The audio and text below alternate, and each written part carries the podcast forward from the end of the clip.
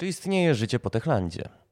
Tak zadane pytanie moglibyśmy postawić wielu zespołom w Polsce, chociażby Creepy Jarum, Weird Fishowi, The Dust czy Untold Tales. Dziś jednak rozmówimy się z Damianem Szymańskim, prezesem RenderCube, który wytłumaczy, jak w ciągu 8 lat przekształcił studio outsourcowe w producentów jednej z największych polskich rewelacji ostatnich lat. Paweł Roleder i Adam Lasoń, a więc dwie głowy Pixeland, wyjaśnią, co dla zespołu znaczy przejęcie przez y, autorów Sackboy Big Adventure i jakim właściwie cudem spory wydawca zainteresował się świeżynką bez żadnego, przynajmniej na ten moment, dorobku. Na deser zostawiliśmy sobie Andrzeja Blumenfelda i Pawła Jawora, których projekt Oxygen ma rzucić wyzwanie Subnautice. Ja nazywam się Mateusz Witczak, a to jest Polska w grze.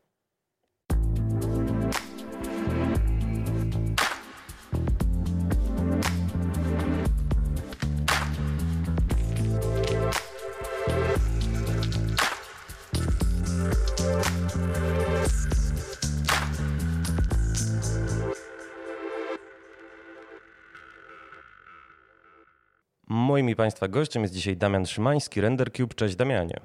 E, witam Was wszystkich.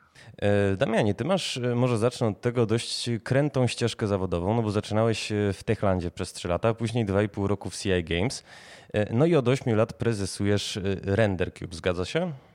Zgadza się. I tutaj nadmienię jeszcze, że w Techlandzie troszeczkę wcześniej zaczynałem, bo wcześniej to była firma, która nazywała się Prominence, bo pracowałem w, oddziale Techlandu Warszawa, która później się przerodziła właśnie w spółkę Techland Warszawa przy okazji. Także staż pracy tam to było około 5 lat. To ile, w jakim ty teraz jesteś wieku, powiedz? Aktualnie 33 lata, no w tym, w tym roku niestety 34. A, że niestety, no okej, okay, też jestem w tej, w tej sytuacji, że po, po 30 po prostu każdy rok waży trochę więcej. Dokładnie też, tak. Też zwróciłem uwagę. No ale dobra, powiedz mi jedną rzecz, bo pracowałeś dotychczas y, w studiach, które no, robiły największe jak na Polskę projekty y, i nagle bierzesz się za przewodniczenie zupełnie nowemu projektowi, który stawia wyraźnie nie tyle na produkcję własnych treści, co na external development. Skąd właściwie ta decyzja? E, to się zaczęło dość oryginalnie, bo po zakończeniu współpracy z Techlandem e, było takie pytanie, sam do siebie zadałem, co chcę dalej w życiu robić. Wiadomo było, że trzeba było ciągnąć e, tą gendewową przygodę. I wtedy się dogadałem z CA Games, którzy oczywiście mieli fajną ofertę pracy, mieli fajny, fajny projekt, do którego mógłbym przyłączyć, tylko to było w, w, zewnętrznym e, mieście, do którego nie chciałem się przeprowadzać. No i takim przypadkiem trafem się zdarzyło, że wtedy powiedzieli, OK, to załóż, nam, załóż firmę i po prostu będziesz dla nas robił na zdalnym, zdalnym po prostu, e, zdalnej pracy. E, I tak się zaczęło od tego właśnie ciekawa przygoda, że RenderCube wtedy powstał w 2012 roku. I od tego momentu e, robię ten external development outsource, o który właśnie e, pytałeś. E, nawiasem mówiąc, jest w Polsce no, całkiem sporo osób, które też zaczynają od external developmentu, czy nawet się w tym specjalizują, jak nie wiem, QLOG. E, Dokładnie. Ujmuje ich ubiegłoroczny raport The Game Industry of Poland. E, zastanawiam mnie, czy to jest, e, czy, czy od początku czułeś, że to jest wstęp do produkcji własnych, czy po prostu zamierzałeś się zajmować tylko, nie wiem, produkcją asetów, bo z tego co wiem, jesteś artystą 3D. Dokładnie tak. Ja zajmowałem się 3D i w Techlandzie, i wcześniej, i chciałem z tym dalej, dalej kontynuować. Na początku firma miała profil outsourcowy, czyli przygotowywaliśmy asety na zamówienie po prostu do projektów. E, na początku to robiłem sam, wiadomo, później zaczęło się zatrudnienie ludzi, mniej więcej po dwóch latach, i, i od tego tak, tak, tak zaczęliśmy rosnąć. A w pewnym momencie i to było chyba w okolicach 2016-2017 roku, zacząłem zadawać sobie pytanie, czy już jesteśmy na tym etapie z firmą i z ludźmi, że możemy produkować coś własnego. Bo to, to był cel. Od samego początku, jak tylko e, zacząłem działać na własną rękę, no to przyświecał mi taki cel, żeby jednak kiedyś w końcu zacząć własne projekty. E, I wtedy właśnie pojawił się pomysł, że, żeby stworzyć coś po godzinach. No i to był Monster League. E, Monster League, który, no wybacz, że to powiem, aczkolwiek nie mhm. zebrał mm. chyba wielkiej popularności. Na Steamie ma raptem 40, mm, 40 ocen, chociaż no, teoretycznie wydaje mi się, że my akurat PC-towcy powinniśmy mieć głód no, takich ścigałek w stylu Mario Karta. Co nie zagrało e, właściwie?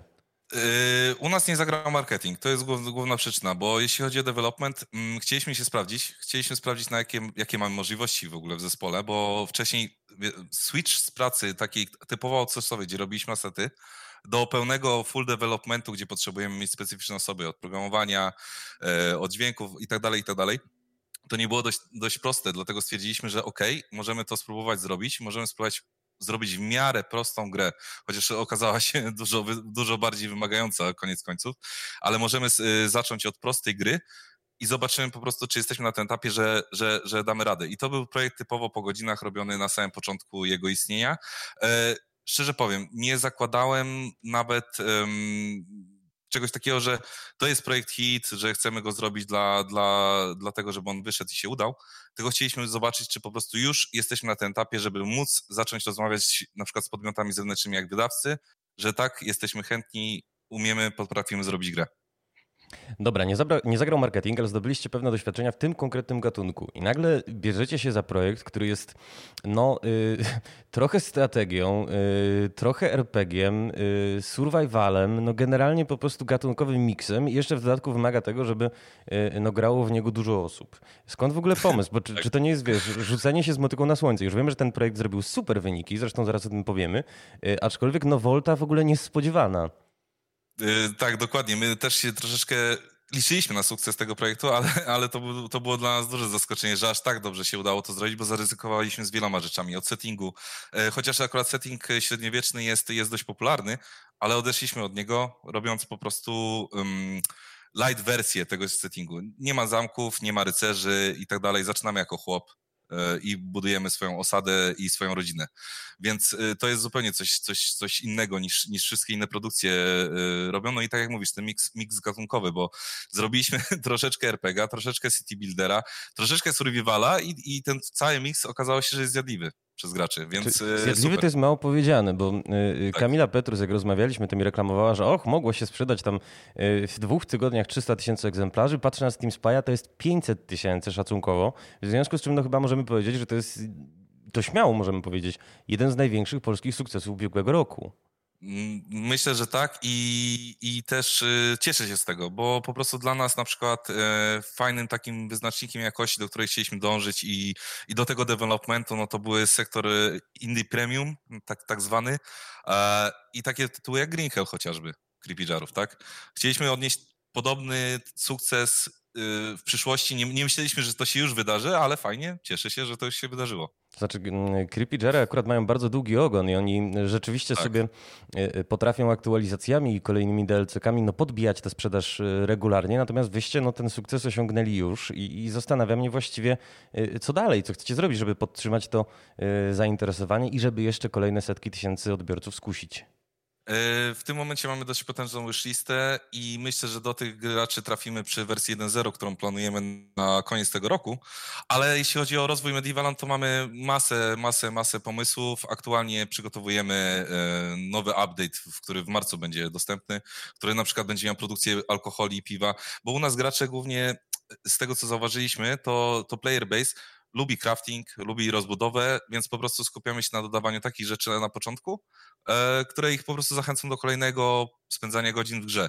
I na przykład będziemy mieć właśnie no, produkcję alkoholi, będziemy mieć pasieki z ulami do produkcji miozu, nowe budynki jak garncarstwo e, i sady z drzewami na przykład dojdą teraz w marcu, więc to też jest fajny, duży update dla takich, dla takich ludzi, którzy potrafią spędzić w grze masę godzin, zbierając surowce i craftując kolejne rzeczy. A jak teraz wygląda właściwie organizacja studia? To znaczy, y, ile, iloma szablami dysponujecie i czy wszyscy pracują nad Medivalem, czy na przykład jest jakiś projekt poboczny, albo jeszcze przyjmujecie zlecenia jakieś outsourcowe? E, nie, zrezygnowaliśmy z tego, ponieważ e, w 2019, jak zaczęliśmy współpracę z e, Toplis Productions, odeszliśmy totalnie od, od, od outsourcu. Mamy aktualnie w studiu 15 osób, które są podzielone na, na swoje zadania i kompetencje. Mamy pełny dział programistyczny, graficzny, muzyczny nawet, od grafika 2D, który świetne arty nam robi. Także na ten moment mamy 15 osób, no i planujemy rozwój w przeciągu najbliższych dwóch lat, czyli rozwoju też Medievala, przede wszystkim do jakichś 20-25 osób. E, wspomniałeś o współpracy z Toplis Productions i e, zastanawia mnie, bo e, no to nie jest ich pierwsza dynastia właściwie. To znaczy, tak. no ten niemiecki wydawca ma w portfolio i Farmers Dynasty, i Lamberjack Dynasty, a jeszcze Trackers Dynasty i Wild West Dynasty zapowiedział. Co właściwie się przesądziło o sukcesie waszej akurat gry, bo sorry, widziałem liczbę ocen na Steamie, y, mhm. no i nie umywają się pozostałe dynastie, że tak powiem, do waszej. E, jak zaczęliśmy rozmowę z Stoplis Productions o potencjalnej współpracy i, i, robieniu właśnie gry z cyklu Medieval Dynasty, dostaliśmy e, wstępnego takiego pitcha z pomysłem właśnie na cykl, cykl w średniowieczu. No i my spojrzeliśmy na to, mówimy, okej, okay, to jest fajne, ma to potencjał, tylko trzeba coś zmienić, żeby jeszcze odniosło sukces komercyjny według nas, bo widzieliśmy po prostu, że pewne elementy można, można ubogacić, pewne elementy można dodać i właśnie podjęliśmy to ryzyko z tym miksem gatunkowym, ponieważ y, te inne cykle dynastii pewnymi prawami się rządzą i nie mogliśmy za bardzo odbiec od tego. Aczkolwiek dali nam pełną swobodę działania w tym aspekcie, zaufanie, które naprawdę było niezbędne, żeby to się udało i, i mogliśmy tak naprawdę zro, zrobić po swojemu nowy rozdział i, i w naszej, i w ich historii, jeśli chodzi o te produkty. E, najlepszy sądził setting, bo nie jest tajemnicą, że średniowiecze, tak mi się przynajmniej wydaje, wraca do łask, zwłaszcza w Polsce. No teraz y, mamy super popularny Manor Tur za rogiem. Rustler zadebiutował, no mniej popularny, ale, y, ale też gdzieś tam udowadnia zainteresowanie tematem. Ja Inquisitor jest zapowiadany na rok przyszły. Y, no i Destructive Creations się całkiem niedawno odbiło Ancestorsami, też przecież średniowiecznymi. Czy możemy mówić o jakimś boomie na średniowiecze? E, myślę, że ogólnie Europa lubi tego, tego typu e, setting. E, my to widzimy na przykład po, po, po Niemczech bardzo. Większość sprzedaży w Europie to są Niemcy, którzy uwielbiają, z tego co się dowiedzieliśmy, uwielbiają po prostu setting średniowieczny, a to, że zaoferowaliśmy coś innego i, i troszeczkę innowacyjnego w tym temacie w stosunku do innych produktów, tak jakby chociażby Kingdom Come, który też się zaczynał od chłopa, ale po prostu szedł w inną stronę, później byłeś rycerzem i tak dalej. My troszeczkę inaczej to, to setupowaliśmy i myślę, że to było takim czymś, że okej, okay, fajnie, lubię średniowiecze, ale co możecie mi zaoferować? Zobaczyli, że u nas jest coś innego i dlatego to wszystko się udało. Nawiasem mówiąc, wspomniałeś o e, Europie i zastanawiam się, jak w ogóle wygląda wasz, mm, wasz player base. To znaczy, e, powołując się nawet na ra raport The Game Industry of Poland, na, e, na, który już się dzisiaj powoływaliśmy, e, mhm. no, e, europejski rynek nie jest dla naszych twórców e, równie istotny co amerykański. Bardzo zresztą mało, bo około 10% przychodów czerpią polskie studia z Azji. Jak to wygląda w waszym, w waszym kazusie? Powiem tak, na samym początku y, sprzedaży no to przeważała Europa. W zdecydowanym y, względzie to było większość sprzedaży to była Europa. I powoli, powoli budowaliśmy się na, na inne rynki i teraz właśnie doszła Azja, y, bardzo dużo, dużo chińskich, chińskich graczy doszło i powoli, powoli też się rozbudowuje mm, player base w Stanach Zjednoczonych. Także cały czas marketing y, specjalnie zmieniamy na, na drogę właśnie, żeby, żeby pozyskać nowe rynki, ale też nas zaskoczyło to, że aż tak bardzo duży odzew był z Europy. I na samym początku to głównie Europa u nas, u nas y, robiła sprzedaż. Czyli ta poczta y, pantoflowa, no to europejska. Mm. A jak w takim razie pozyskać gracza na przykład chińskiego? Bo to jest, wydaje się, jakiś zupełnie odrębny świat z zupełnie odrębnym sposobem gry. Jak do niego trafić? Tak, yy, ogólnie z tego, co, co tak się dowiedzieliśmy po, pośrednio, to Chińczycy też lubią setting średniowieczny, więc my mieliśmy troszeczkę łatwiej, że po prostu oni teraz y, troszeczkę pocztą pantoflową, bo, y, bo jest ciężki ten rynek, jest bardzo ciężki i głównie nasz wydawca Toplis Productions, on, oni robią najwięcej kroków w pozyskaniu teraz graczy z tego rynku, ale teraz ten player base, który się tworzy, to się tworzy głównie tak y, organicznie, bym powiedział. A, innym słowy, wy już siedzicie jest, po prostu tak. rozpostarci na fotelach i to się samo dzieje. Prawie, że, aczkolwiek no, pewne kroki zostały podjęte, żeby, żeby troszeczkę ten marketing tam rozbujać. Zobaczymy w przyszłości, jak się to uda, bo jeszcze nie ma danych, także nie mogę nic powiedzieć na ten temat. A co to za pewne kroki? No coś chyba możesz zdradzić słuchaczom. E, trzeba, trzeba po prostu tak, to jest sytuacja prosta. Tak samo jak się, mm, jak się robi e, marketing zewnętrzny z podmiotami, które pracują nie, na rynku amerykańskim czy europejskim, no to to samo jest w Azji, tak? I po prostu z takimi podmiotami trzeba zawrzeć, zawrzeć współpracę i zobaczymy, co się z tego dalej urodzi. E, czyli nie iść na rympał, tylko szukać partnerów mhm. w państwie Dokładnie środka. tak. Dokładnie tak. Szczególnie, że my nie znamy, jako Europejczycy, no to my nie znamy ich, ich, ich kultury, ich, e, ich zainteresowań i tak dalej i czym moglibyśmy przyciągnąć tak naprawdę do naszej gry. Więc lepiej znaleźć partnera, który, który się na tym zna. Ja, że no w takim razie życzę sukcesów jak największych również na tamtym rynku. Y, wrócę do pojęcia, którego mm, użyłeś no kilka, kilka minut temu, a które też wraca na naszej stronie bardzo często, mianowicie wishlista. To znaczy, e, jak to jest, bo nawet w kontekście Rustlera, y, co do którego mamy dane, że sprzedał się w 6,5 tysiącach egzemplarzy tam w ciągu kilku dni, a wishlista miał na poziomie no ponad 100 tysięcy. Jak ważna wishlista jest, jeżeli chodzi o prognozowanie sprzedaży i czy, czy powinniśmy też wykorzystywać ją jako no, pewien instrument, bym powiedział, marketingowy, bo coraz częściej studia szafują liczbami na wishlistach, na przykład w komunikacji z inwestorami czy mediami. E, tak, to jest prawda i ja się zgadzam, że to jest ważny instrument marketingowy, chociażby z tego względu, że robi taki pierwszy, e, pierwszy boom, pierwszy strzał po wyjściu gry na, na, na rynek, czyli przypuśćmy tak jak było w naszym przypadku, wyjście na Early Access, my mieliśmy gdzieś około 100 tysięcy ludzi też na wishliście i to zrobiło nam ten ruch niezbędny na samym początku, a później tylko zagrał zagrała gra sama z siebie, czyli po prostu zainteresowani graczy, dobre oceny na start, bo dostawaliśmy bardzo dobre oceny na samym początku e, i to napędzało dalsze zainteresowanie grą i, i, i w słupkach i we wszystkich bestsellerach szliśmy w górę. Trochę cię podpuszczę, a czy nie jest też trochę tak, mm. że ta wishlista to jest instrument mimo wszystko nieostry? No bo zobacz, mamy ten kazus Rustlera, mamy też kazus -hmm. dość analogiczny Wanking Simulatora i, i problemem jest według mojej percepcji y, trochę fakt, że my nie znamy na przykład struktury demograficznej tych wishlist i struktury geograficznej. To znaczy inaczej y, waży osoba, która jest zainteresowana grą, w cudzysłowie waży, y, która jest na przykład 35-letnim, dobrze sytuowanym Amerykaninem, a inaczej 15-latek y, z Kolumbii, dajmy na to. A nie mamy takich danych my jako no, konsumenci zewnętrzni. Wy pewnie macie. Mm, my też tak naprawdę tego nie dostajemy. To wszystko trzyma wydawca i właściciel gry, który to publiczuje i tak dalej. Mniej więcej tylko możemy się domyślać, jakie tam rzeczy były, bo u nas jednak faktycznie player base jest taki powiedzmy 20 e, plus, ponieważ jest to survival. E, on przyciąga w większości starsze osoby niż, niż, niż młodsze. Um, i bardzo duży też player base z tego, co, co wiem, to są kobiety u nas. O. Także po prostu tak, gra, bo ona przypomina troszeczkę e, wszystkie gry typu, oj, teraz nie, nie, nie przypomnę sobie nazwy, ale takie właśnie, że możesz sobie poprodukować coś, możesz zadbać o rodzinę, pobudować coś i to zajmuje troszkę czasu, ale możesz do tego wracać cały czas. Także, także też u nas ten player base jest dość ciekawy. Tu mnie w ogóle bardzo zdziwiłeś, to znaczy y, survival, no wybacz, ja nie znam może realiów, mm -hmm. ale mhm. kojarzył mi się zawsze mimo wszystko z młodymi z osobami. Ciężkim. Mhm. które tak, wiesz, tak. mają po prostu dużo czasu i są y, w pewnym mhm. sensie odporne na tę y, taką no, siermięgę wczesno dostępnych gier, y, w których no przecież nie wszystko gra, są zbagowane, zgliczowane. Dlaczego to jest osoba 20 plus akurat? Nie mam pojęcia. Wydaje mi się, że to po prostu chodzi o, o kwestię takiego chillowe, chillowego podejścia do gry. Że u nas nie ma takiego, nie ma koopa to przede wszystkim, a to bardzo dużo osób młodych gra w koopy teraz. Mhm.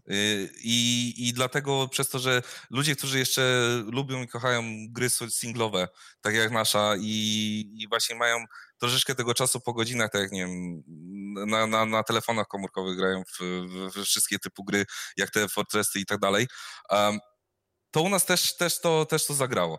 I właśnie dlatego też chcemy przyciągnąć tych ludzi w przyszłości, może kolejnymi aktualizacjami yy, i też myślimy o, o tym koopie, tak, na przyszłość. No, nie da, się, nie da się ukryć, że potrafi y, Coop y, no, podbić sprzedaż, co zresztą y, doskonale wiedzą nasi przyjaciele z Creepyjar. Dokładnie. Wspomniani już dzisiaj. No dobra, to słuchaj, Damian, chciałem ciebie zapytać jeszcze o jedną kwestię, mianowicie wystartowaliście 8 lat temu jako studia outsourcowe, mieliście tę wprawkę w postaci Monster League, teraz wielki sukces. Co zamierzacie właściwie robić dalej? Y, na pewno rozwijać tą grę i dać graczom to, czego oczekują od niej. Y, jeśli chodzi o sam research nasz, który teraz robimy, no to bardzo, bardzo skupiamy się na community, bo mamy świetne community, aż, aż y, nie wiem, jak dziękować tym ludziom, którzy nam pomagają w rozwoju tej gry, więc skupiamy się na tym, żeby, żeby dostali taką grę, jaką, jaką sobie wymarzyli. Yy, wiemy, w którą stronę mamy iść, więc cały czas rozwój będzie. Przygotowujemy ten, ten, tą wersję 1.0 na koniec tego roku yy, i myślę, że w przyszłym roku zaczniemy rozwijać właśnie tą wersję koopową. Yy, więc tutaj mamy cykl jeszcze produkcyjny minimum do, do przyszłego roku samego tego projektu. Później kolejny projekt, no to zobaczymy. No to zobaczymy. W takim razie gratuluję raz jeszcze y, już teraz spektakularnych wyników. No i oczywiście życzę, żeby ta Dziękuję. wersja 1.0 e, tylko i wyłącznie je e, podniosła. Moim i Państwa gościem był dzisiaj Damian Szmański, Render Cube. Dzięki Ci, Damianie. Dziękuję bardzo.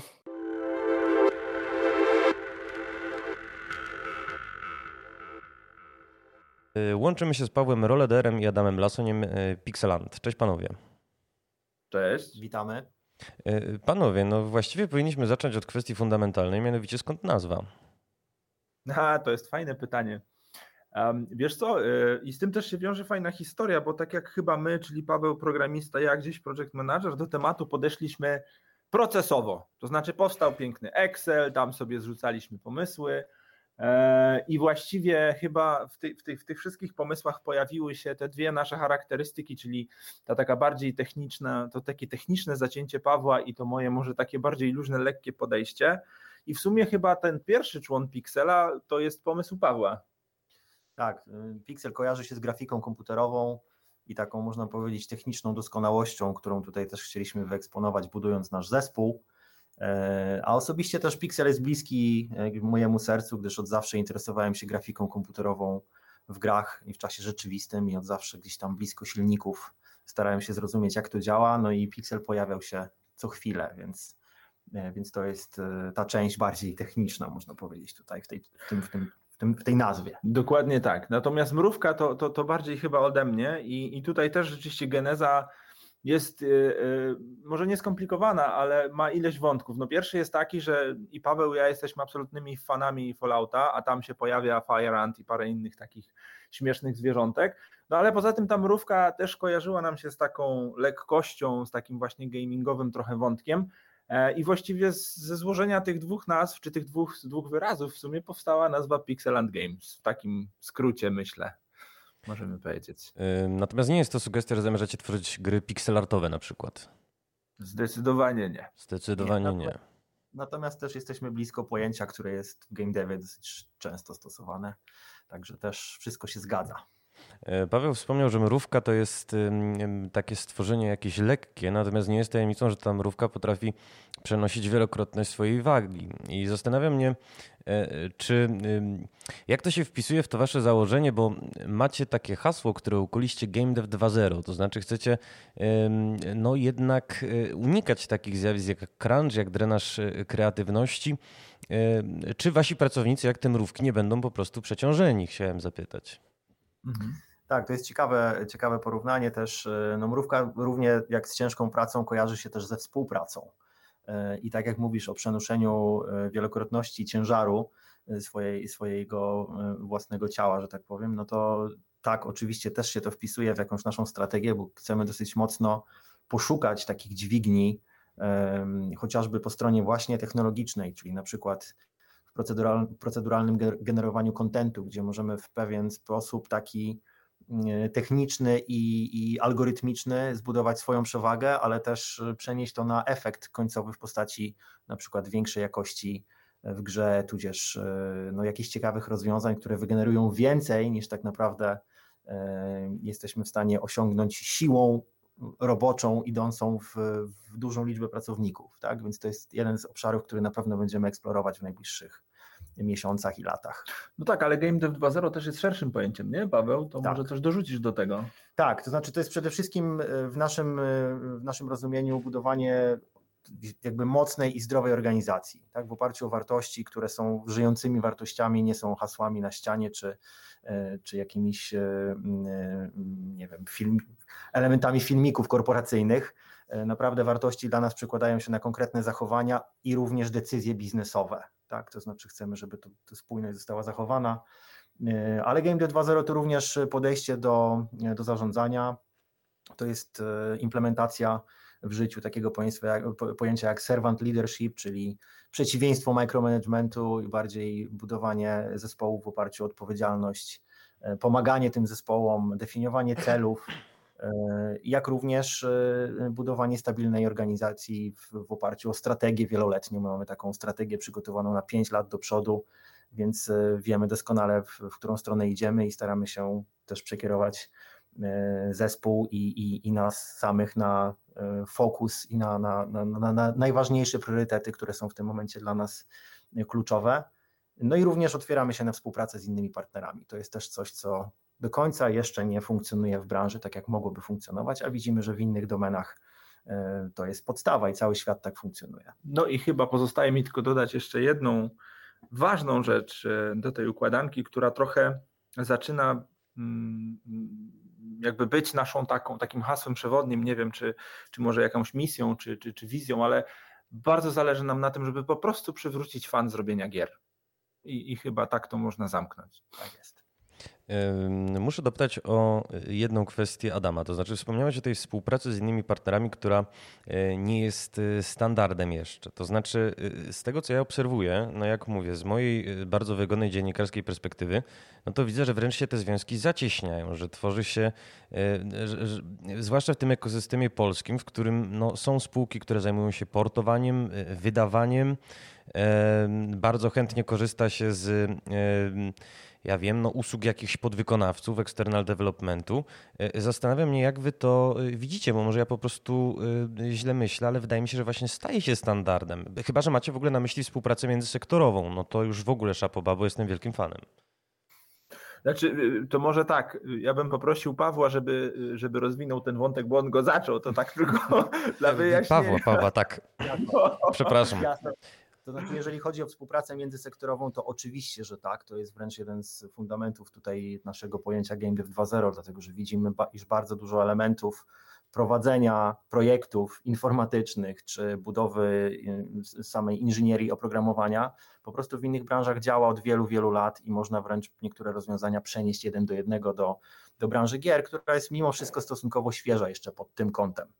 Natomiast jeżeli chodzi o taką współpracę bardziej, można powiedzieć, branżową, no to e, będziemy tutaj jeszcze pewnie mówić o współpracy z naszym partnerem, natomiast widzimy tutaj ogromny potencjał w tym, żeby skupić się na pewnych aspektach, które są dla nas ważne i w których mamy kompetencje, a korzystać z innych kompetencji, z, z e, innych studiów, w ramach jak najefektywniejszego wykorzystania dostępnych i zasobów i kompetencji. Tak? My na przykład nie planujemy budować kompetencji marketingowych i wydawniczych, bo wiemy, że są inne studia, które robią to naprawdę dobrze i, i my się chcemy skupić na dewelopmencie, na technologii, na tym, co potrafimy robić najlepiej. I tutaj od samego początku budujemy to w oparciu o taką współpracę, czyli nie chcemy robić wszystkiego i, i, i wszędzie, tylko skupić się na jakiejś ważnej części, i poszukiwać rozwiązań na zewnątrz, tudzież w ramach jakichś bliskich firm, które są z nami w, stałym kontakcie, żeby tutaj znaleźć tą synergię i jak największą wartość wydobyć z, tego, z tej mhm. współpracy. Więc to jest ważne, bo od samego początku o tym myślimy. Mhm. Zastanawiam się jeszcze, czy wasza filozofia organizacji zespołu, czy da się ją porównać do tego, co robiły Hogi na początku? Ja pamiętam, że Hogi właśnie tłumaczyły, że one, oni chcą mieć niewielki zespół, ale zespół e, już, że tak powiem, otrzaskany w bojach. To znaczy nie zatrudniali e, juniorów, ludzi bez doświadczenia, którzy dopiero mieli pierwsze szlify budować, tylko, no mówiąc kolokwialnie, wymiataczy, którzy dokładnie wiedzieli, co gdzie włożyć, co jak robić. Mhm. Tak, w tym kontekście jest to dosyć mocno zbliżone, z tego względu, że budujemy zespół w oparciu o osoby doświadczone. W tym momencie średnia, e, można powiedzieć, wieku doświadczenia w branży to jest około 11 lat, o ile dobrze pamiętam w zespole, więc, więc całkiem, e, całkiem wysoko. E, natomiast to, co jest jeszcze dodatkiem w naszym przypadku, to to, że od razu poszliśmy w stronę takiego head startu, czyli współpracy mocnej z mocnym, doświadczonym partnerem, który nie dość, że przynosi do stołu bardzo dużo możliwości rozwojowych, projektowych, y, organizacyjnych, no to jeszcze przynosi bardzo ogromny know-how i, i organizację, silną i stabilną organizację zbudowaną właśnie w oparciu o wartości, które są takie bliskie temu, y, co my jakby też czujemy, że w tą stronę powinno to pójść. Ale to jeszcze dodam do tego, bo, mm, bo to wszystko prawda, ale też właściwie odpalamy, czy zaraz odpalimy taki wątek Pixeland Games Academy, tak? czyli gdzie będziemy starać się i, i, i zatrudniać praktykantów, i rozmawiać z praktykantami czy juniorami, i ich rozwijać. E, myślimy o, o uczelniach. Pojęcie dzielenia się wiedzą, dzielenia się doświadczeniami jest dla nas bardzo ważne i znowu to pewnie mógłby być, mogła być zupełnie osobna rozmowa na ten temat. Niemniej no, też chcemy w jakiś mądry sposób do tego podejść. Nie? No, zważywszy na fakt, że na uczelniach wyższych rozpaczliwie brakuje wykładających praktyków, no to oczywiście kibicujemy.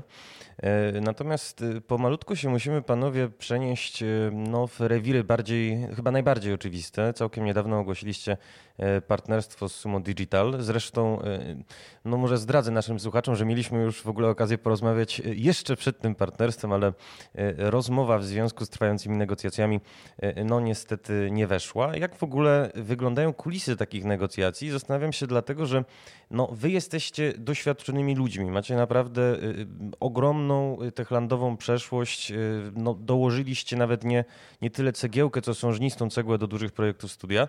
Y, natomiast no, jako szyld właściwie żeście przed paroma miesiącami nie istnieli. Jesteście studiem, które jeszcze nic nie wydało.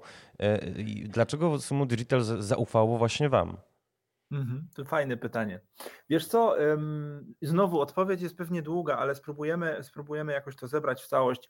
Znaczy, przede wszystkim e, te rozmowy z Sumo i, i, i, z innymi partnerami zaczęły się już jakiś czas temu, gdzie szukaliśmy kogoś po prostu, czy szukaliśmy jakiegoś partnera, z którym będzie nam się po prostu dobrze pracowało, tak? Czyli od, dla którego ważne będą te wszystkie wątki, o których wspominaliśmy wcześniej, żeby już, już może nie powtarzać. I gdzieś pojawiały się czy, czy, czy Ubisofty, czy Tencenty, czy inne tego typu firmy, ale to dopiero Sumo Digital w jakimś sensie pokazało nam, że, że są partnerem, z którym po prostu się dobrze pracuje, z którym jeżeli się na coś umawia, to nie trzeba tego spisywać i podpisywać dokumentów albo oczekiwać, że jednak coś będzie wyglądało inaczej. E, więc to był partner, który, z który po prostu który nas absolutnie kupił tym, jakim jest i, i, i, tym, i tymi wszystkimi projektami i tematami, którymi się, e, którymi się zajmuje. Dlatego, e, dlatego zaczęliśmy jakby ze sobą rozmawiać. Tam rzeczywiście była taka historia, że mm, zaczęliśmy rozmawiać już jakiś czas temu, potem wpadł COVID, e, ten COVID to wszystko zatrzymał, potem uruchomiliśmy, jakby to powiedzieć, tę mrówkę, uruchomiliśmy studio sami, po czym się okazało, że jednak jest przestrzeń na to, żeby, żeby stać się częścią, częścią rodziny Sumo. E, i zdecydowaliśmy się to zrobić. I, i, i myślę sobie, że poszliśmy w tym kierunku. E, I to nie była łatwa decyzja, też ukry, nie, nie ukrywamy, ale pamiętam to jak dziś, jak z Pawłem rozeszliśmy się do domów przed weekendem, po czym w weekend wyłożyliśmy sobie na stół karteczki i, i, i zajrzeliśmy w głąb siebie i, i zadaliśmy sobie pytanie, jakby co tak naprawdę chcemy robić. I obydwaj wróciliśmy y, w poniedziałek i stwierdziliśmy, że chcemy robić gry, tak? Więc wszystkie wątki typu, nie wiem, tutaj każdy ma jakiś pomysł na biznes, ale jak, jakichś szalonych, nie wiem, pieniędzy czy inwestycji giełdowych nie do końca się nam zapięły z, tym, z, tym, z tą ideą, więc zdecydowaliśmy po prostu połączyć się z Sumo. Paweł, to dorzuć jeszcze ten swój kawałek do tego. Tak, ciekawym aspektem jest ten wybór pomiędzy robieniem gier a robieniem mm. biznesu. Tak? Stwierdziliśmy, że nie zależy nam na tym, żeby być na liście Forbesa, chyba że cały zespół będzie, to wtedy, wtedy z całą przyjemnością oczywiście. Natomiast my tak naprawdę chcemy robić gry i, i mogliśmy wybrać scenariusz giełdowy i budować wartość spółki i tak dalej, i tak dalej. Natomiast wybraliśmy jednak e, pójście w stronę doświadczenia, rozwoju e, i stabilności, która też, którą też chcemy trafić do osób, które są w branży już długo i, i nie szukają startupów, nie szukają przygody, która może się skończyć na różne, e, w, różne w różnych scenariuszach, tylko chcieliśmy jakby zbudować naprawdę coś solidnego z myślą o kilku, na kilkunastu latach do przodu, aby ta organizacja naprawdę, naprawdę rosła w zdrowej atmosferze i żebyśmy się uczyli z projektu na projekt, więc to wygrało, to wygrało i dlatego Sumo było tutaj e, tym właściwym wyborem. I te negocjacje to była tak naprawdę prawdziwa przyjemność, bo jeżeli na wartościach to wszystko zagrało, czyli tam nie było problemu z tym, żeby rozmawiać o szacunku, y, zaufaniu i otwarciu, y, tylko po prostu to był jakby poziom standardu rozmowy, no to cała reszta tak naprawdę była tylko potwierdzeniem naszego planu strategicznego, tak? Bo my przyszliśmy do Sumu i powiedzieliśmy, chcemy robić to i tamto, a oni powiedzieli, zapytali nas, jak możemy wam w tym pomóc. No to mhm. jakby idealny układ E, I skończyło się tym, że, że jesteśmy stabilni i bezpieczni finansowo, e, ale tak naprawdę jednocześnie mamy niezależność decyzyjną i musimy ten biznes tak prowadzić, żeby on był po prostu rentowny i żeby robić fajne gry, więc e, spełnienie naszych marzeń, można powiedzieć. Powiedzmy w takim razie wielkimi literami. Nie będzie tak, że Pixeland w ciągu najbliższych miesięcy zapowie symulator śmieciarza, murarza, tynkarza, kręgarza i na koniec jeszcze może sumo.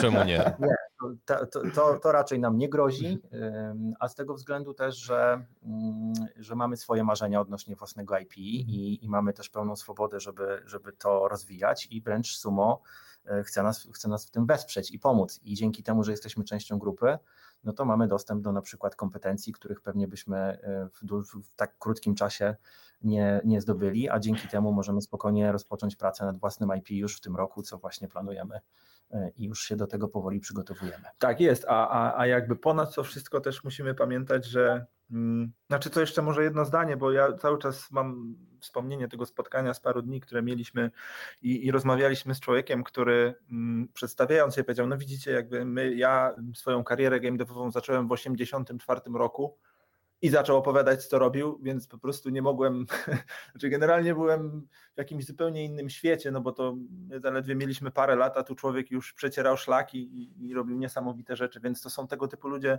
z którymi pracujemy, a może jeszcze obok tego wątku właśnie tych symulatorów, to z jednej strony jest to IP, o którym, o którym mówi Paweł, ale z drugiej strony jest też absolutnie całe spektrum projektów, e, nad którymi pracuje Sumo, tak? E, e, czyli tu właściwie mówimy chyba o każdym gatunku na praktycznie każdą platformę, więc tam możliwości są nieograniczone, tak? Więc rzeczywiście tak. możemy sobie dobierać e, projekty tak, żeby pasowały nam, żeby pasowały zespołowi, żeby pozwalały się rozwijać, żeby pozwalały realizować jakieś, jakieś marzenia i wykorzystywać te kompetencje. Także to, co myślę, że podsumowując, no, na dziś nie widzimy takiego symulatora na horyzoncie, ale nigdy nie mów nigdy. A co na tym w horyzoncie się rysuje? No bo rozumiem, że Pixeland będzie stać na dwóch nogach, to znaczy z jednej strony będzie e, podwykonawcą czy współproducentem, z drugiej strony macie to własne IP. Na razie żeście powiedzieli, że pracujecie nad proceduralnymi Mm, proceduralną generacją, no nie jest też tajemnicą, że macie największe doświadczenie z shooterami. Mm, czy może w tę stronę zamierzacie iść? Wiesz co, jeżeli chodzi o, o, o, nasze własne IP, to chyba jeszcze za wcześnie, żeby o tym mówić, ale też nie dlatego, że mamy coś do ukrycia, tylko po prostu to jest jeszcze temat przed nami do, do przepracowania. Mamy swoje, swoje jakieś marzenia, mamy swoje już kompetencje nabyte w zespole, jeszcze je cały czas poszerzamy. Y, będziemy się też przyglądać oczywiście temu, co się dzieje na rynku, ale naprawdę chcemy do tego podejść w mądry sposób, to znaczy wierzymy, że własne IP powinny być jakąś sumą różnych, y, różnych elementów, między innymi właśnie y, no, kompetencjami, które posiada zespół, czyli wiadomo, że nie będziemy robić projektów, w których nie mamy doświadczenia, a bardziej będziemy szli w tą stronę, gdzie wiemy, jak pewne elementy zrobić, bo już na przykład je robiliśmy w przeszłości, więc to jest, to jest na pewno ważne, więc to jest jakiś pewnie kierunek, który, który będziemy eksplorować w pierwszej kolejności. Natomiast y, wrócę jeszcze na chwilę do tego, co powiedziałeś o tych kilku nogach, na których stoimy. Mhm. Tych nóg jest tam nawet więcej, dlatego że ta współpraca z Sumo, czyli co-development i specjalnie nie mówimy na to work for hire, bo to jest jakby współpraca ramię w ramię, gdzie my możemy podejrzeć pewne e, techniki, procesy, dobre praktyki i po prostu się nauczyć od partnera, który był tam, gdzie my 17 lat temu, e, to to jest niesamowita wartość dodana i dla oferty dla nas, i, i, i dla naszych e, pracowników przyszłych i obecnych, gdzie po prostu możemy zobaczyć, jak robić gry w fajnej atmosferze, bo to się tam dzieje. I pewnie będziemy, w tym momencie pracujemy 100% w takim trybie wspierania innych projektów. Będziemy powoli jakby przekierowywać się w stronę taką, że będziemy pewnie prowadzić tego typu projekty bezpośrednio z wydawcami e, i e, shiftować w stronę własnego IP, czyli niewykluczone, że za te 3, 4, 5 lat i taki mamy plan, w większości będziemy pracować nad własnymi IP i naszymi projektami, gdzie mamy też pełną swobodę i technologiczną, tak jak powiedziałaś, i kreatywną, więc będziemy szukać tam tych swoich przewag konkurencyjnych ale też pewnie nie zrezygnujemy z tego co-developmentu, który daje ogromne pole do, do nauki, do własnego rozwoju, do budowania swojej wartości na rynku jako, jako pracownicy. Yy, wiadomo, że po pięciu latach, kiedy można mieć portfolio złożonych z kilku projektów i być w kredytach kilku gier i spróbować tego, zrobić coś innego, no to to buduje tą, tą, tą wartość i, i, i to jest dla nas bardzo ważne, więc pewnie zostanie to z nami na dłużej w strategii. Mm. Y, panowie, chciałem jeszcze na koniec zapytać na pełny dowcipnie, ale może nie. Mm, wspomnieliście, że średnia, jeżeli chodzi o doświadczenie w branży, to jest u Was 11 lat.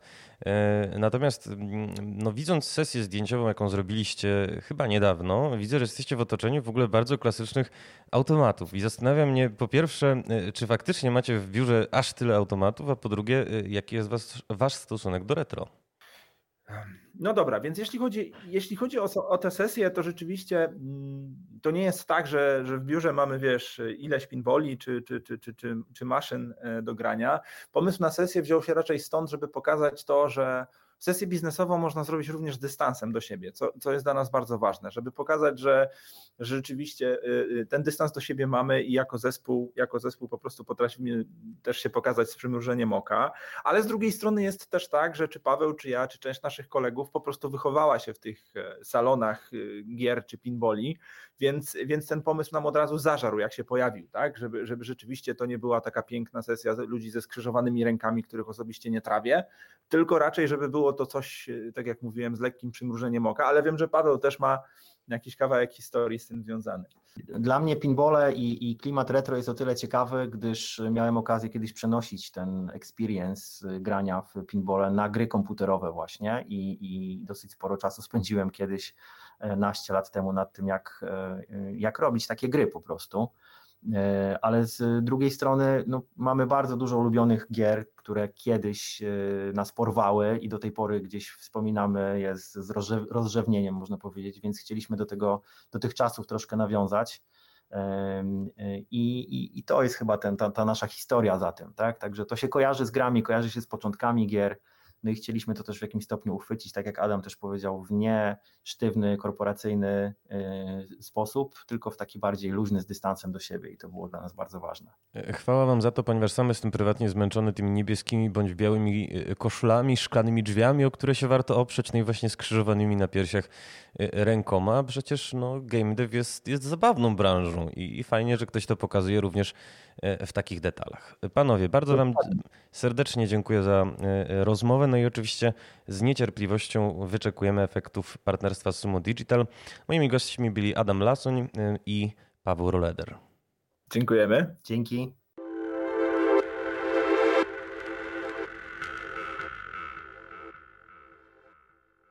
Łączymy się z Andrzejem Blumenfeldem i Pawłem Jaworem z Far From Home. Cześć panowie.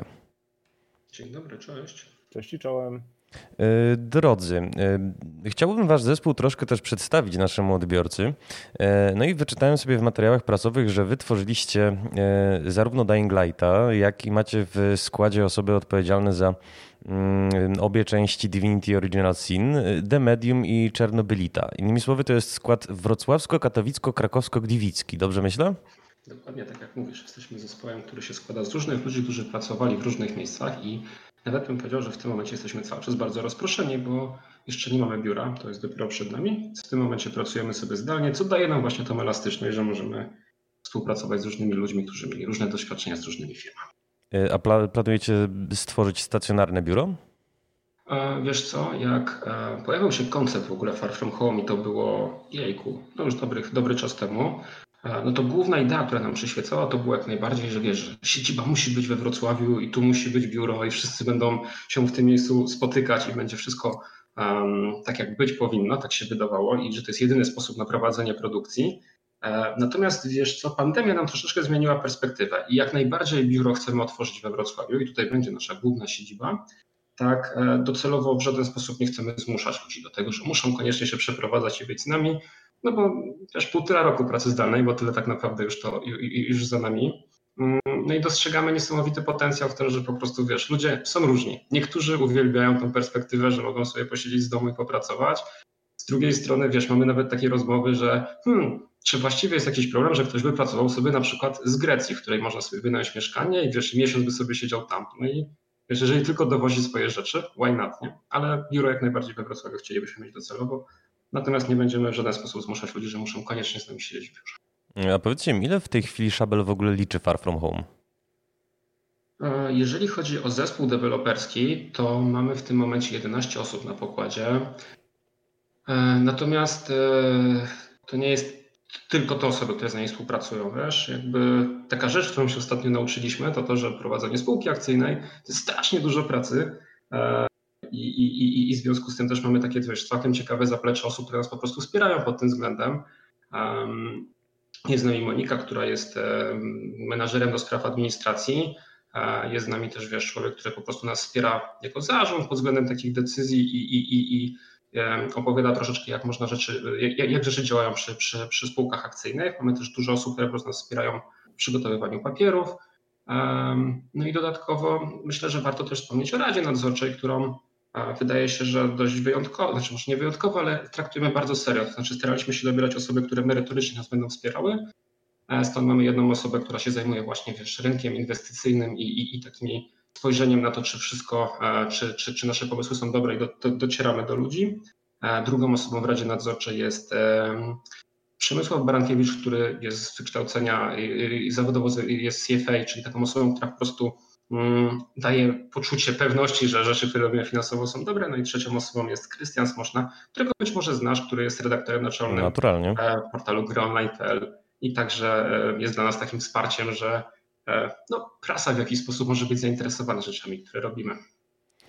No nie da się ukryć. E, natomiast wybraliście model funkcjonowania spółki akcyjnej i zastanawiało mnie, czy mm, nie e, woleliście, jak niedawni koledzy z Techlandu, którzy ogłosili istnienie Pixeland, znaleźć się pod skrzydłami wydawcy.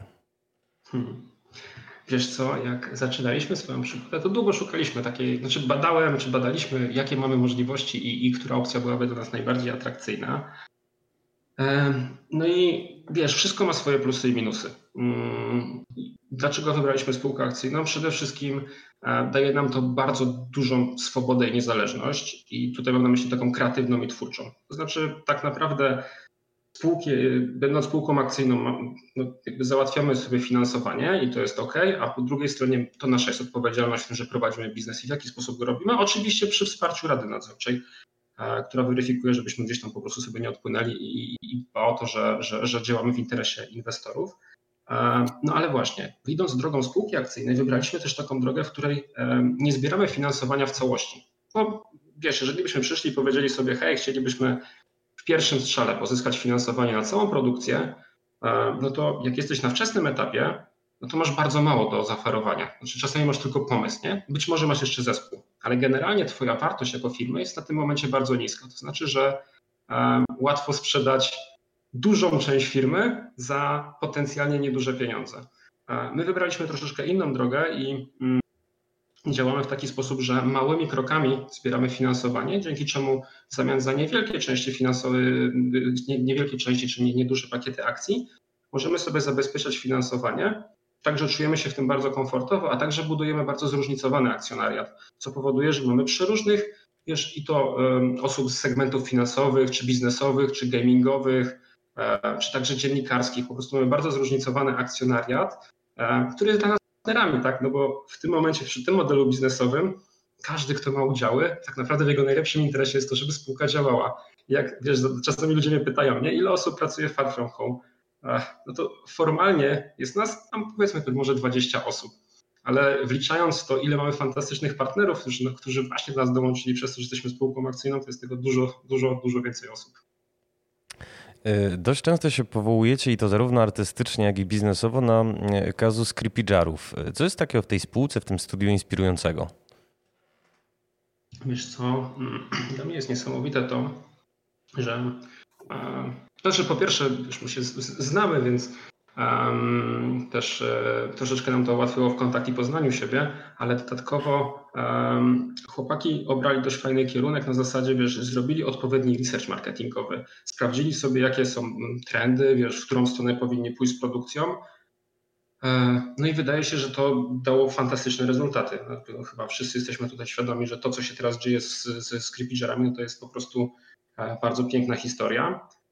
No i też wiesz, w jaki sposób, między innymi wzorując się na nich, też zdecydowaliśmy się, że od samego początku będziemy budować bardzo silny marketing, czy właśnie analizy, żeby przypadkiem nie doszło do takiej sytuacji, że wiesz, zrobimy grę tylko i wyłącznie dla siebie, bo to kompletnie nie o to chodzi, bo tak naprawdę najważniejsi są gracze. No i stąd bardzo wczesna decyzja o nawiązaniu współpracy z, z, z dzisiaj tu obecnym Pawłem Jaworem, który no, zajmuje się tą częścią, żeby zadbać o to, że, że ten produkt znajdzie swoich odbiorców. Może w takim razie pytanie do Pawła Jawora. E, czy ten produkt będzie przypominał e, Green Hella, No Man's Sky czy Subnautica? Bo może dopowiedzmy słuchaczom, mogą nie wiedzieć, że e, zapowiedzieliście już co prawda pod roboczym tytułem Project Oxygen no własną grę no, w proceduralnie generowanym świecie, przynajmniej częściowo survival, który będziemy przemierzać na pokładzie sterowca. Tak, tak. E, taką zapowiedź e, upubliczniliśmy e, w lipcu 2020 roku. Ku naszemu zaskoczeniu ze, ze sporym odzewem bardzo pozytywnym, tam ponad 140 publikacji i, i, i chyba nawet 2 miliony czytelników w pierwszym tygodniu, więc to są fajne, fajne liczby, fajne, fajny start tej historii. E, czy my będziemy, czy my będziemy gdzieś tam pomiędzy tymi grami, które wymieniłeś? E, myślę, że są na pewno dla nas tytułami referencyjnymi e, i w jakiś sposób się na pewno do nich odnosimy, ale na pewno mocny nacisk chcemy kłaść na, na własny charakter i od, zaczynając od jakby fantazji tego, czym jest ta nasza gra, i jakby także pewnego rodzaju przesłania, które stoi za nim, gdzie mówimy tutaj o, o pewnego rodzaju globalnej katastrofie ekologicznej i o jej skutkach. mówimy o e, jakby tutaj elementach takich dość realistycznych, e, e, czy, czy, czyli nie wiem, na przykład jakości powietrza, która się z tym wiąże. To, to, to są takie sprawy, które mam nadzieję nas jakby odróżniają od tych wymienionych tytułów. E, ale na pewno gracze tych gier będą się mogli w, nich, będą się mogli w naszej grze e, odnaleźć i, i, i będą czuli, że, że jest, to, jest to tytuł z określonego gatunku. E, wspomniałeś o tym przesłaniu i to jest bardzo interesująca kwestia. To znaczy, czy mm, Project Oxygen ma być takim dzwonkiem alarmowym? Na ile w ogóle Was jako zespół zajmują zmiany klimatyczne? E, to jest pewnego rodzaju myśl taka, która stoi za tym projektem. To znaczy, my, większość z nas, czy mieszkające w, w, tu we Wrocławiu, czy nie wiem, w Katowicach, e, czy w Krakowie, e, dostaje te jakieś tam powiadomienia na telefonie, zakładając, że ma, ma aplikację, która bada jakość powietrza, czy też korzysta z jakichś takich badań. I myśmy, nie wiem, część z nas się chyba przyzwyczaiła już do tego, że dostajemy wiadomość, nie powinniśmy wychodzić na zewnątrz, bo jakość powietrza jest e, niezbyt e, dobra do oddychania. E, to przyzwyczajenie jest też straszne, więc my jakby założyliśmy, jeżeli nic się z tym nie zrobi, to wtedy scenariusz jakby wydarzeń, które doprowadziły do, do naszej gry, no jest, będzie całkiem realny i nie będziemy jakby mieli czym oddychać już na tej planecie, więc taki taki e, komunikat ekologiczny, który płynie z tą grą, jest w jakiś sposób dla nas e, e, takim ładunkiem, który chcemy też przekazać graczom.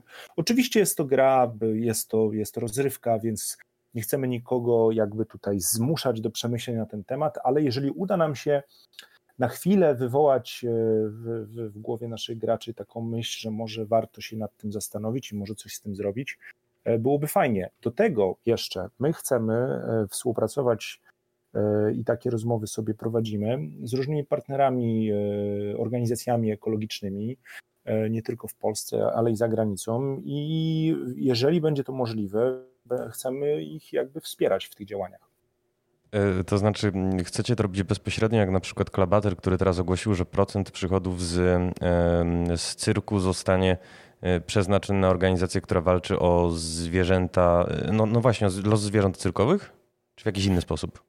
Y, my, myślę, że to rozwiązanie jest zdecydowanie na stole. Y, rozważamy to, y, ale chcielibyśmy też rozważyć inne możliwości. Więc jeżeli, jeżeli będą tutaj jakieś inne jeszcze pomysły, które gdzieś tam się pojawią we współpracy z tymi organizacjami, to, to zdecydowanie będziemy chcieli, będziemy chcieli je rozważyć również.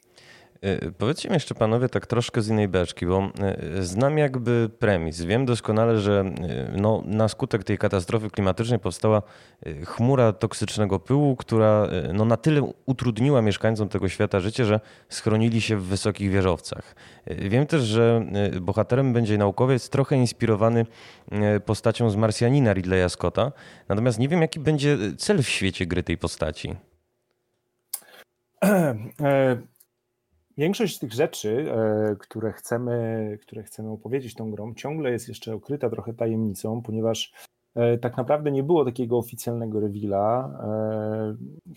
Ogłoszenie naszego studia określiliśmy ogłoszeniem gry, głównie po to, żeby jakby wzbudzić zaciekawienie naszym projektem, ale także, żeby na przykład wywołać zainteresowanie u potencjalnych czy artystów, czy ludzi, którzy chcieliby z nami pracować. Co mogę powiedzieć? Otóż z rzeczy, które są jakby ogłoszone, e, wynika mniej więcej tak, że na skutek tej globalnej katastrofy ekologicznej, tak jak wspomniałeś, e, powierzchnia Ziemi przestaje być jakby zdatna do życia. Ludzie uciekają w górę, e, czy to korzystając z wysokich budynków, czy to jakby budując na prędce różnego typu konstrukcje. Tam gdzieś na tych budynkach przez jakiś czas sobie żyli i próbowali jakby tę, tę, tę nową sytuację mm, przekuć w normalne życie to się nie udaje, a akcja naszej gry dzieje się kilkaset lat później, kiedy nasz gracz e, powraca na Ziemię z znajdującej się na orbicie stacji kosmicznej. I co tam znajduje, to będzie częścią jakby całego, e, całego premisu gry. Będzie musiał odkryć, musiał, musiała odkryć, e, co takiego naprawdę się stało. I będzie tam jeszcze trochę więcej o pewnych motywacjach pchających naszego gracza do przodu, ale to o tym trochę jednak później. No dobra, możemy coś powiedzieć o po pierwsze personalizacji Zeppelina, bo tam pamiętam, że prężyliście muskuły, że tak. żaden nie będzie wyglądał tak samo, a po drugie o tym, na ile ten świat będzie proceduralnie generowany. To znaczy na pewno e, e, będziemy mieli kilka albo, nawet może kilkanaście lokacji, które, które zostaną po prostu, że tak powiem, wykonane ręcznie, handmade i one będą głównie służyły do tego, żeby e, jakąś opowieść naszej gry, która może nie jest takim najistotniejszym elementem jej, ale jednak istnieje, posunąć do przodu. A cała reszta jakby gry, w związku z tym, że jesteśmy małym zespołem i nie możemy sobie pozwolić na, nie wiem, stworzenie takiej mapy, jak choćby w Subnautice, E, będzie musiała w jakiś stopniu być proceduralnie generowana e, i nie, nie wiem, e, myślę, że na tą chwilę nie mogę więcej, więcej zdradzić, ale jakby no będzie się to działo podwójnie, bo będą, będą oczywiście tutaj jakby lokacje nad tym pyłem, ale i także lokacje pod pyłem, które gracz w pewnym momencie będzie mógł eksplorować. Mm, dobra, a powiedzcie mi jeszcze, e, mm, i to może w takim razie e, będzie pytanie do e, Andrzeja, żebyśmy troszeczkę przełamali tutaj naszą pogawędkę z Pawłem. Bo odwołując się do Greenhella, zresztą faktycznie no, niesamowitego sukcesu, jeżeli chociażby nawet, nawet abstrahując od jego walorów artystycznych, to komercyjnie się coś niesamowitego zadziało. To znaczy, to jest tytuł, który ma niesamowicie długi ogon i który no, już był sukcesem w momencie, kiedy ogłaszano sprzedaż 300 tysięcy egzemplarzy, natomiast dzięki regularnym DLC, dzięki też planom bardzo sprytnym na rozwój, no już jest w tym momencie w rękach półtora miliona odbiorców. Czy wy też macie, jeżeli chodzi o Project Oxygen strategię długoterminową? Wiesz co, jak najbardziej wierzymy, że no, że po pierwsze to, to, to, co jasno powiedzieliśmy, czy, czy nadzieję, że, że w jakiś sposób e, udało nam się przekomunikować, to to, że gra będzie wydana w Early Accessie na początku i to prawdopodobnie nastąpi, czy no, celujemy w to, że to się wydarzy w pierwszej połowie przyszłego roku. Mamy różnego rodzaju plany i to one, wiesz, zakładają to, że chcemy wspierać przez x czasu w Early Accessie produkt do wydania E, na wszystkich platformach e, jako full release, natomiast dalej zakładamy post-launch support.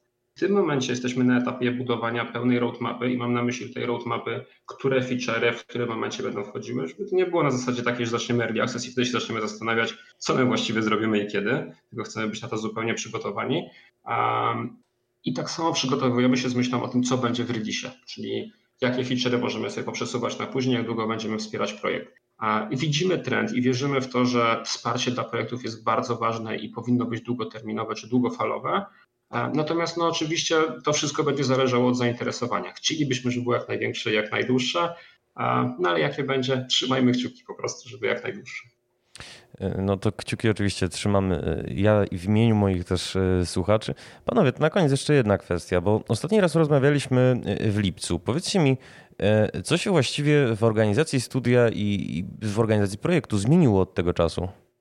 Ojejku, wiesz co, przede wszystkim, hmm, trochę czasu minęło, ale wydaje mi się, że tak. Po pierwsze zamknęliśmy jeden z kluczowych milestone'ów w naszej spółce. Przygotowaliśmy sobie wewnętrzne demo, które zostało pokazane konsultantom zewnętrznym i zostało zaakceptowane, przyjęte co generalnie nas bardzo ucieszyło i, i dało takie poczucie, że idziemy w dobrym kierunku. Dodatkowo udało nam się powiększyć zespół, udało nam się powiększyć także to wsparcie administracyjne dla spółki. Cały czas jesteśmy na etapie rekrutowania i pozyskiwania nowych osób, które chętnie, bardzo chętnie zaprosimy do, do, do projektu. Między innymi e, szukamy do zespołu artystycznego i enviro artysty, czasami nazywanego level artystą, a, a, a, a także 3D artysty.